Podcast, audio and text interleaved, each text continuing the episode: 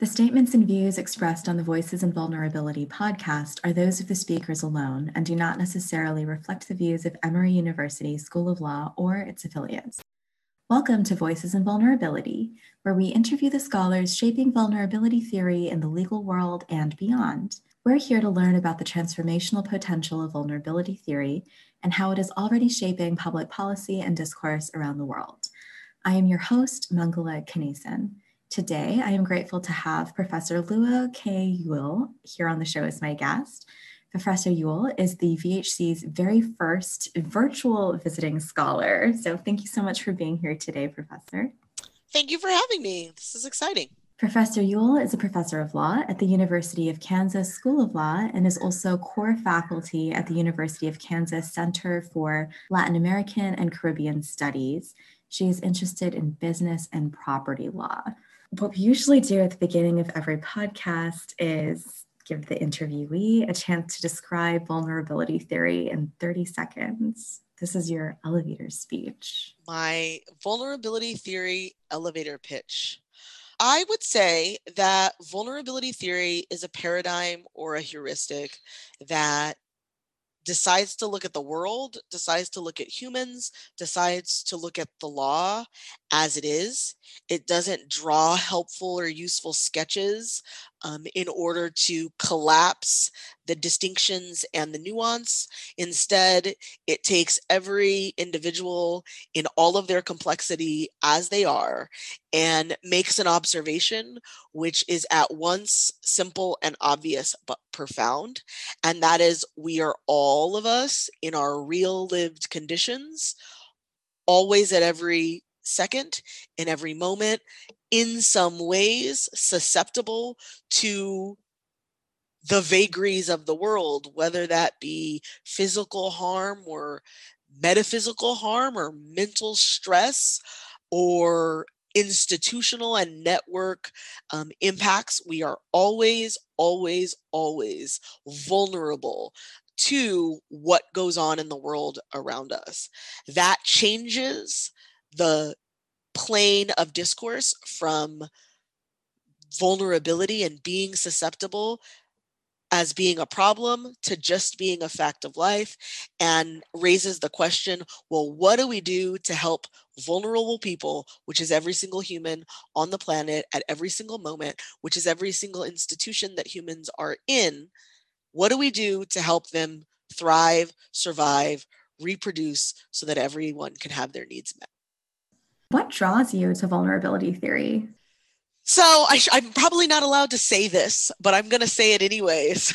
And that is, long before I heard anything about vulnerability theory, and in fact, before the first essay was published articulating this new idea in, in in jurisprudence and political theory and feminist theory and a million places where you might situate vulnerability theory, I had this inkling in my brain. I was still in law school, and that came from even being before in law school. And I, I thought to myself, well, in law, you go into your constitutional law class and they have this, you know, rational basis review and strict scrutiny level of reviews, and people who think that they are smart focus on thinking about constitutional law. And I always had this question, why don't we have actual basis review?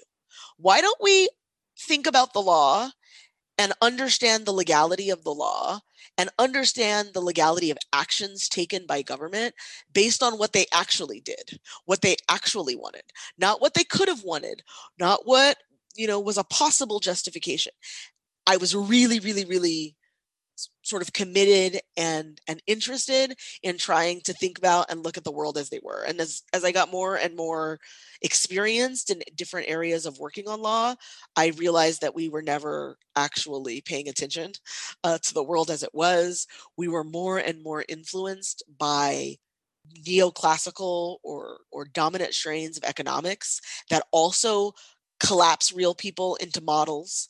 Uh, political science was also in that space, and I have a background in, in international relations and political science, and we were collapsing the nuance and reality of the world into helpful, useful models and, you know, basic theories. And I wanted to have a different conversation. And over time, I started chipping away at that, chipping away at that. And as I dug deeper and deeper and deeper and started looking for people who were having those conversations, I, you know, found a little bit of a community. And in finding that community, we start interchanging. Guess who else is having these conversations? And one day, you know, across my desk comes, guess who else is having these conversations? Um, This, this person who you probably know from her contribution, Martha Fineman, who you probably know from her contributions to feminist theory, uh, is having a conversation that you want to be having. And that was several years ago now. And since then, uh, everywhere I go, I'm like, but also we could just talk about the world as it is. And vulnerability theory is ready for us to have that conversation.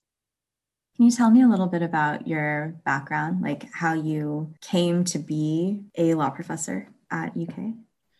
So I have a really interesting path into the practice of law, much less being a legal academic and teaching law.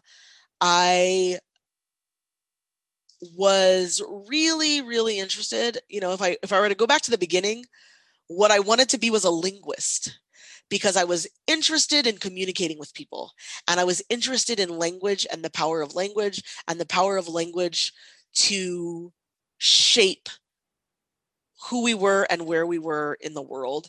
And I thought that it was really telling, right? You could also be like, you know, study rhetoric and do that. But I was, I thought it was really telling to see how different languages did that work differently. And I myself have a different voice when I'm speaking one of the different languages that I speak. So I, I have a lot of voices, and it's very funny because in some languages, you, if you like pick up the phone, you say hello, and it doesn't matter the language, it's always hello, but people on the other end of the call can know what language I'm about to speak because my hello is different. So it's really, I was really interested in those ways of understanding these, these metaphysical or deep, deeply internal ways of understanding um, what humans are, how humans interact. Um, and for whatever reason, linguistics as a job didn't seem outwardly focused enough for me. And as a young person, I was like, you know what? International relations and computers are going to be my thing. Um, and so I spent some time dabbling my fingers in that. And that took me abroad. And while I was abroad, I studying international relations abroad, I wound up and I started looking at international law. And I spent a long time studying the European Union and its relationship with Latin America.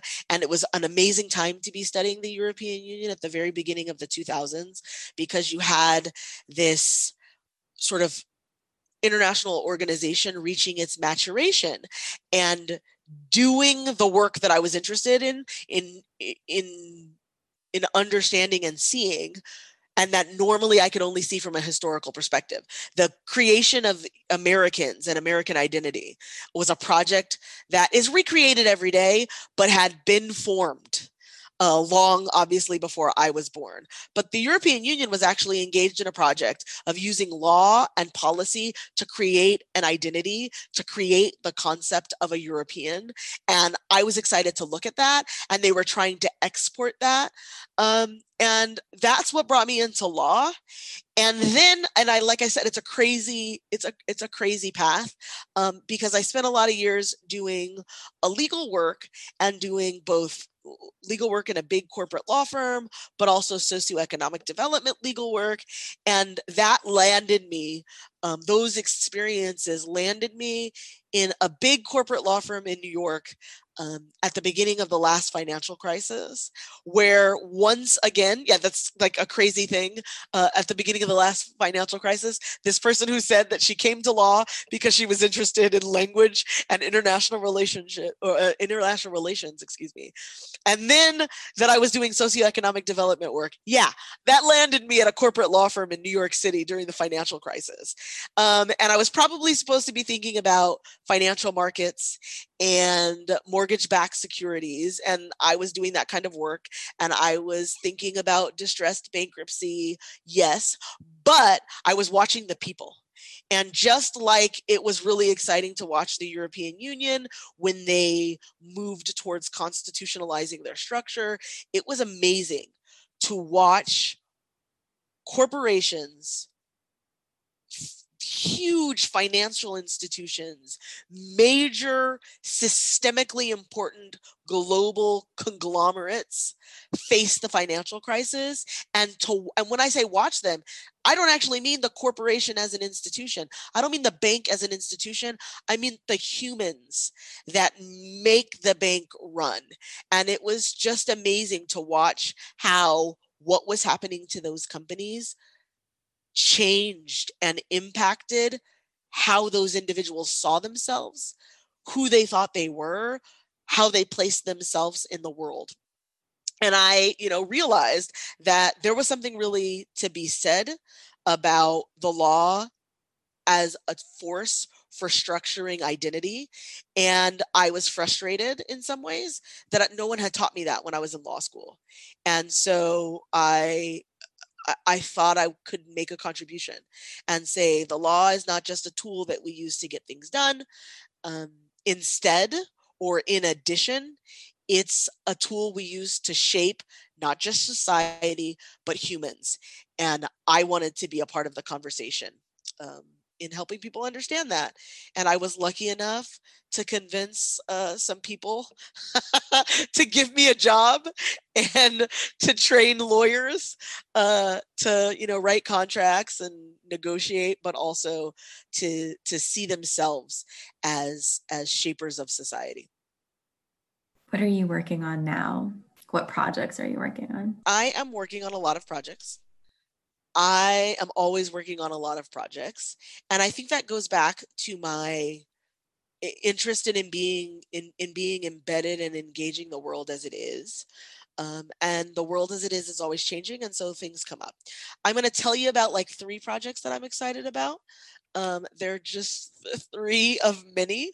Uh, one project that is very exciting in this exact moment looks at the institution of private property as a tool and a mechanism for affecting disenfranchisement.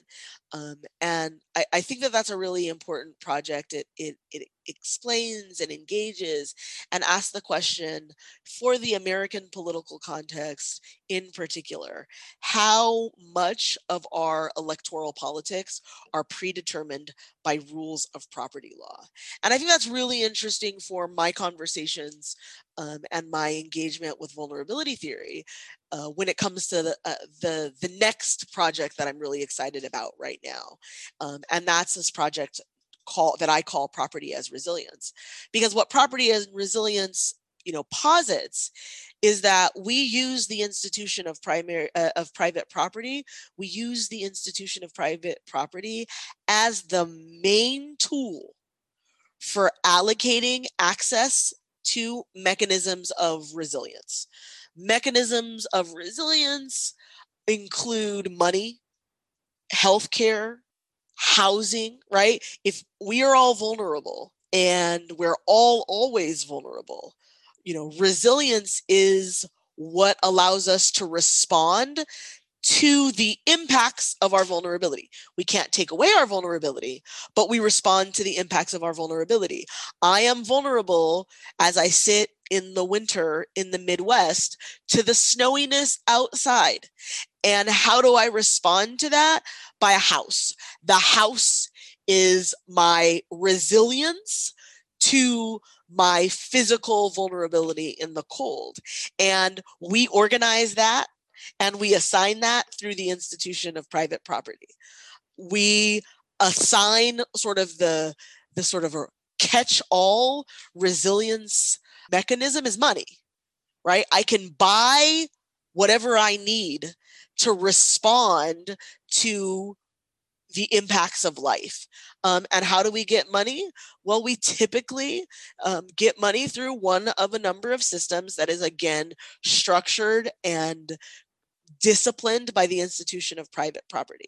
That connects back to this project that looks at property as disenfranchisement, because the vote, being able to participate in democratic politics is actually a mechanism of resilience, because we're able to thereby influence the folks who make the decisions on how they're going to, to allocate um, to allocate access to resilience, whether that be access directly by cash or the varying rules, like whether or not we have publicly funded healthcare or whether we constrain or consign healthcare to our private employers and make corporations the main protector of that part of our resilience, which takes me to my third project, which is really excited, uh, uh, which is really exciting to me. And that's me thinking about the corporation and its role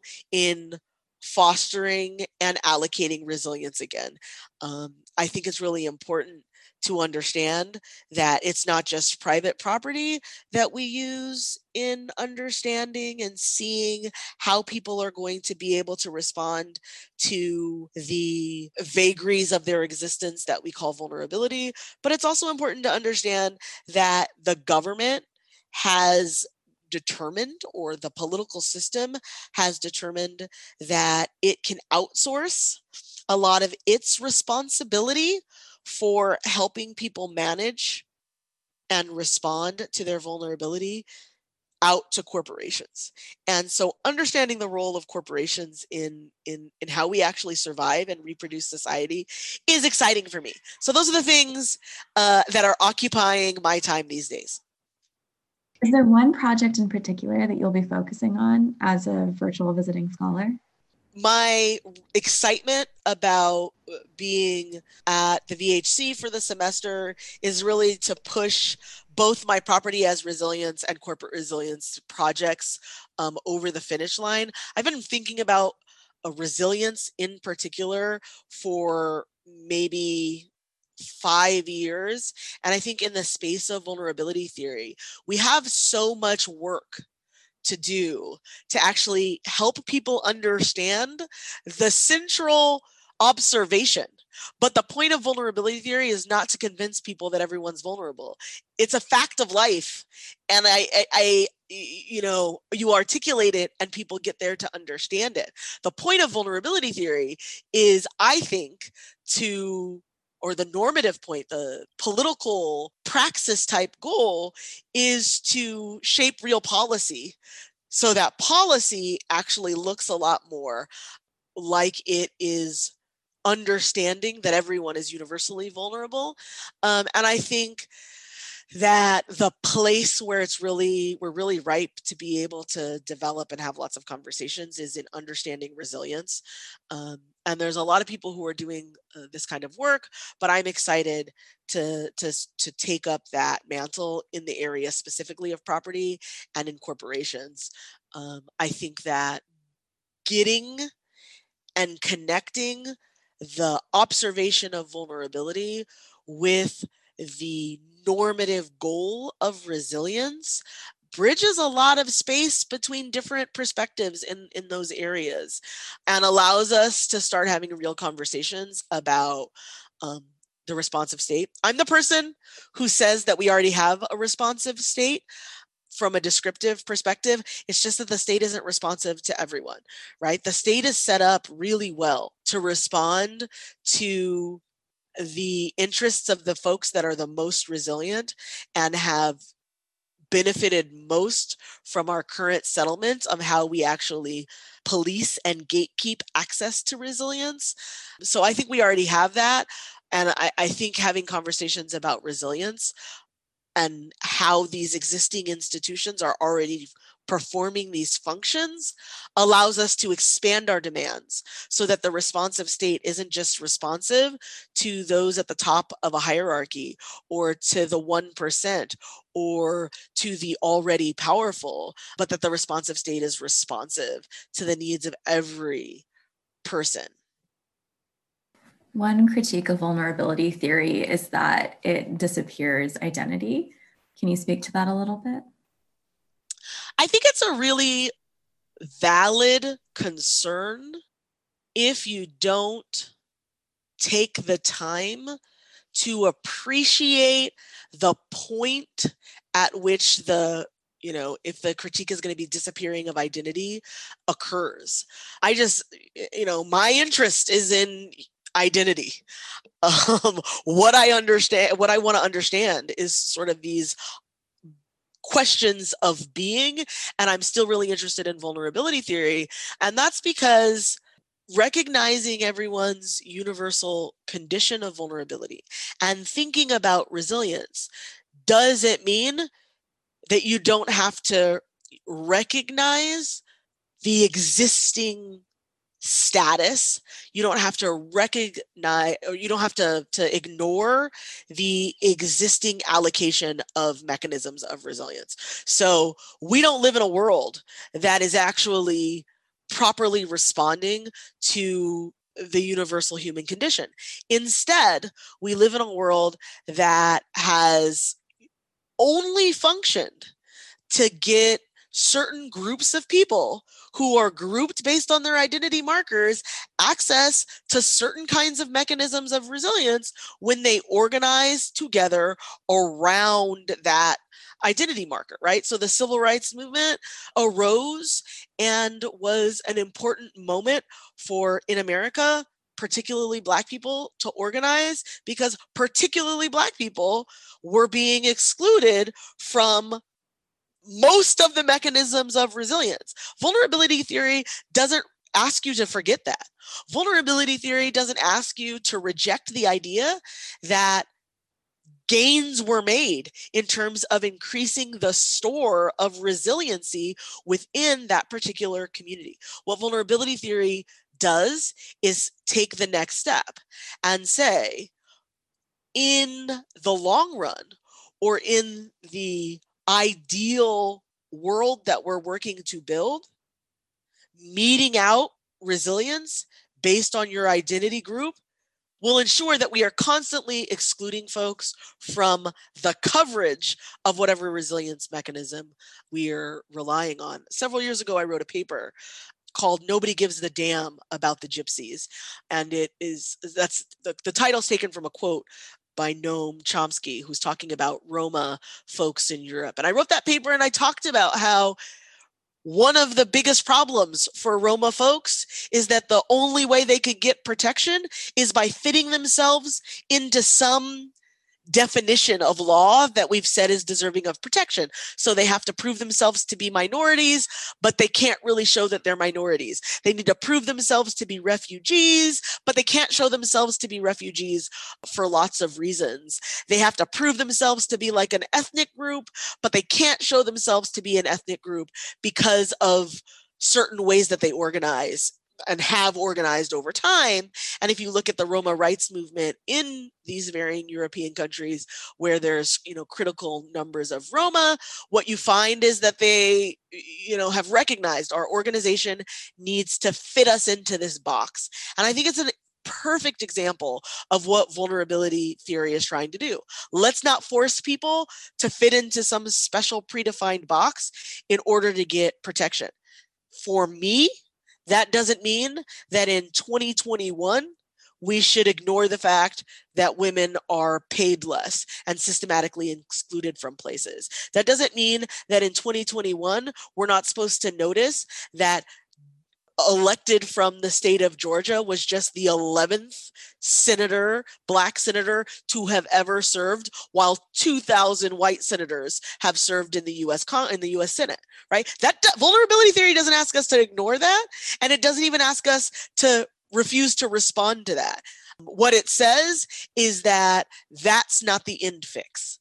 That could be an intermediate fix, but maybe we can push ourselves to look for the end fix today, even though there are intermediate fixes like pulling up the economic status of African Americans in this country through, let's say, something like reparations that would fix a particular group-based harm in the past, but doesn't actually do much for what we do and what things are going to look like moving forward.